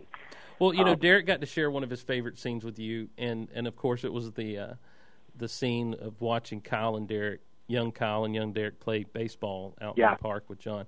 I, I, another one of mine that I just that you owned, sir, was when John, when you're sitting, or not, or you, it's you and Thomas, but you know Derek and John are sitting in the truck, and and he's just talking about all the people that die for him. Oh, And- at the end of uh, goodbye to all that. Yes, and Derek Yeah. looks and says, you know, everyone dies for you. Yeah, And your delivery of that moment and just it's like as much as there was a, a new look at the character of Derek when he took John to the park, this was another new look. It's like this is how passionate I am about this cause. You know, because you were basically saying, "I'm going to do it too. I'll die for you too." You know, you uh, or not you, but Derek, the character was, I guess, Yeah. and, and you, what you brought to the table in that moment was so good. That whole episode, man, with you and with you and Thomas, uh, was just so so good. I like I like that episode a lot. That was that was uh, Zach and Ashley wrote that episode, Yeah. and I know I know you guys talked to them. And then um, the director of that episode is a guy by the name of Brian Spicer, hmm and he, I think that was that was the first episode that he had done of the show. Um, and he's one of these guys that he's been directing for 20 straight years. If you look him up on IMDb, it's like back to back work. He's had no no breaks at all. He just works constantly. Um, he's made a bunch of money doing what he does to the point now where he just directs because he likes it. He doesn't need the money anymore. He's financially retired. He just loves loves directing and and we're really blessed on our show because it is so unique. Most of the really good directors in town want to direct episodes of the show because Yeah. there's so much that they get to do outside of you know doing like Grey's Anatomy where yeah we're in the hospital so what's going to happen this week? Or what you know and and there are only a couple like 24 kind of pushes that a little bit but Yeah. even then we have the future war stuff and these things that are they're just so larger than life and and you know to be able to direct those they, these guys love it. But he he turned out to be one of my my favorite directors and he came in on the Alpine Fields episode hmm um, which originally was it was a different episode. We had Charles Beeson had directed this episode, Alpine Fields, and Derek Reese wasn't in it at all. Right. None of none of the present day storyline with the girl and the pregnant mother, um, or Oh, the wow. future stuff. None of that was in it at all, and the episode didn't. It, it just didn't work the way that they wanted to. So they ended up saying, "Listen, um, you know, we can afford three days." So we need to come up with a new storyline that kind of ties it all together. And they came up with the Derek Reese stuff with the baby, and in the future with the, you know, him going into the bunkers, and there was the biological warfare that was Yeah, going on. Everybody yeah. was dead, and and Brian Spicer came in and directed those three days Oh wow. and he and that's it- it's a crazy episode because if you watch it again, two directors come up. Charles Beeson, who is uh, an outstanding director. I mean, Mhm. he's unbelievable what he does. And then you know he shares a card because then Brian Spicer comes up afterwards, and he stepped in and shot everything that I was in in three days. Three Wow. days time. Um, that was and, that was a gr- that ended up being a great episode too. it was That- a really cool episode. You know, but he's got a really great grasp on uh, on on that world, and, and I hope he gets to come back and, and, and do a bunch more if, if we come back. Well, I know we're all pulling for you to, to get back and, Oh. and um and really looking forward, hoping just hoping, hoping, hoping that that we uh, we get to see at least things wrapped up from that awesome cliffhanger. Yeah, From season and two. you know what? If not, it's going to be uh, a kick-ass Blu-ray for season two coming out Sure. with you know like unlimited commentary, and it's it's amazing all the stuff that'll be on this disc compared to the first season. awesome. Because Awesome. because you know it's a full season, and we went into it knowing we were going to be doing a Blu-ray. So Yeah. they they they've shot a lot of stuff. But Oh, very yeah, cool. we'll hope for the best. We'll hope that uh, you know from your mouth to Fox's ears that that we come back and we get to do another season. And if not, it's been an honor, sir. And Well, I appreciate what I- you and, and Derek have done. Listen, the, the the first time we ever got an email from you, um, I log online and Derek's on IM on our Google Talk or whatever we do, and he's like, "Dude," and I'm like, "Hey, dude." He's like, "No, dude," and I'm like, "Dude." he's like, "Go check the Skynext email." So I do, and I see the email there, and I come back, I'm like, "Dude," and so like we just kind of holler at each other for a few minutes, and I'm like, "Wait a minute, is it real?" I mean, so then we had a whole hour. We're talking about how do we find out if it's real? What do we do? What do we? Do? I'm like, I'll respond and just try to be casual and cool. I was I was worried about that when I sent it, so I tried to make it just sort of as basic as, Right. as possible. I'm like, well, it was just a couple of sentences, so you know, he's he's acting like he doesn't have time, so it could be him. right. He's acting like he's really busy and doesn't like us, so it might be. It could be. But Yeah. we're so stoked, and and it means to me, it means a lot because you know we're just two schmoes talking about a show that we enjoy, and um and to know that you guys enjoy it and listen, and that we haven't completely That's ticked the- you off. you know that's a that's a funny kind of take on it uh, that that you guys are but you're not. I mean what that you guys are no different than us in los angeles shooting the show. I mean you know i'm i'm a kid who loved star wars growing up did a ridiculous show during the 90s and am now on a, a show that i love and uh, you know and i just happen to be blessed to to be doing it. But it's all everything happens for a reason and you guys you guys step up every week and you you put on a really entertaining in-depth show and you give people something to talk about outside of just what they've originally taken from something. And it's it- you know again it's the first and only podcast I've I've had uh, a subscription to but I I enjoy it. I mean I listen to it for in the episodes that I'm not in. Sure. and then the episodes that I am in, and when you guys say little things like, you know, trying to figure out what the writing on the wall is, and, and you're like, you know, Brian, we know you're out there. Let us know what the writing on the wall is, you know. And it's funny. It makes me laugh because it's like there's you guys are as far away as you are, but there's you know there are things in common that that we like we now in in a crazy sense we all work together and everybody on our set feels that way i mean we talk about your podcast and we talk about the sites and the reality is we are all part of this same world of this show and you guys are as important to our show as as anybody else is as we are on set making it because you know you you add that dimension to the world that that we can't you you guys talk to the people that are watching and and you keep them informed and you keep them excited about it. So it's a big deal. Well, it means a lot. It's sir. a It big a deal what you guys do. And and I appreciate you coming, taking the time to be here on this particular podcast today because this is this has been a blast for me just to talk Star Wars with you, to talk Terminator with you, talk all this junk with you. It's just you you've been a you are now official part of the Geek Out Loud Nation, Dude, Brian. So marching band rules. there you go. well, Brian, thanks for coming on today. I appreciate it, man. All right. I'll talk to you soon, Steve. All right, thanks. Bye. You got the touch. You got the power.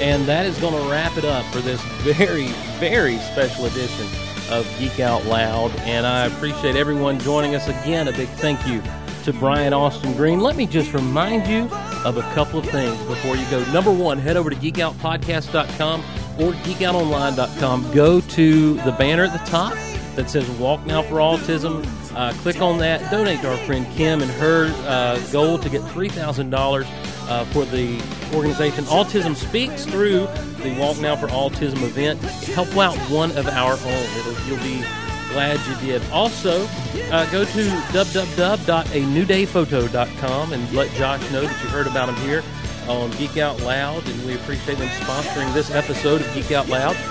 And if you want to email me, and we'd love to have your emails on the show, we've got to do another show where we're clearing out the email inbox because it's gotten so full, and, and I haven't forgotten any of you. We've got tons to talk about down the road. We've got the superhero team up in Ohio. We've got, oh, there's so much. But anyhow, you can email me, geekoutonline at gmail.com, geekoutonline at gmail.com. Would love to hear from you. Check out the blog, geekoutonline.com. Come join us on the forums, geekoutpodcast.com slash forums. Hundreds of people there. Literally, we're having a great time. You can find your niche and begin hanging out and meeting some fun people there on the forums. Again, thank you so much for joining us on this episode of Geek Out Loud. And uh, we'll see you next time, whenever next time may be. And you never give in when your back's to the wall. Gonna fight to the end, and you're taking it. You got the touch. You got the power. When all hell's breaking loose, you'll be the eye of the storm. You got the heart. You got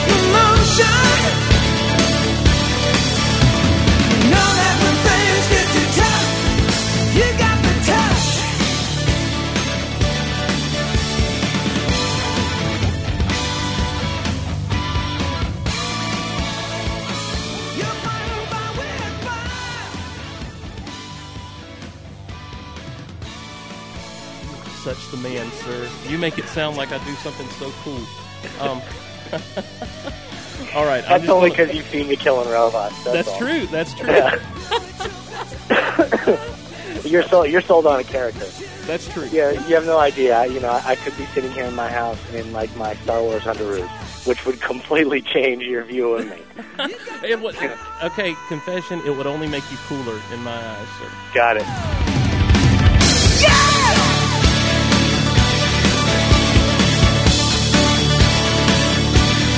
You got the touch.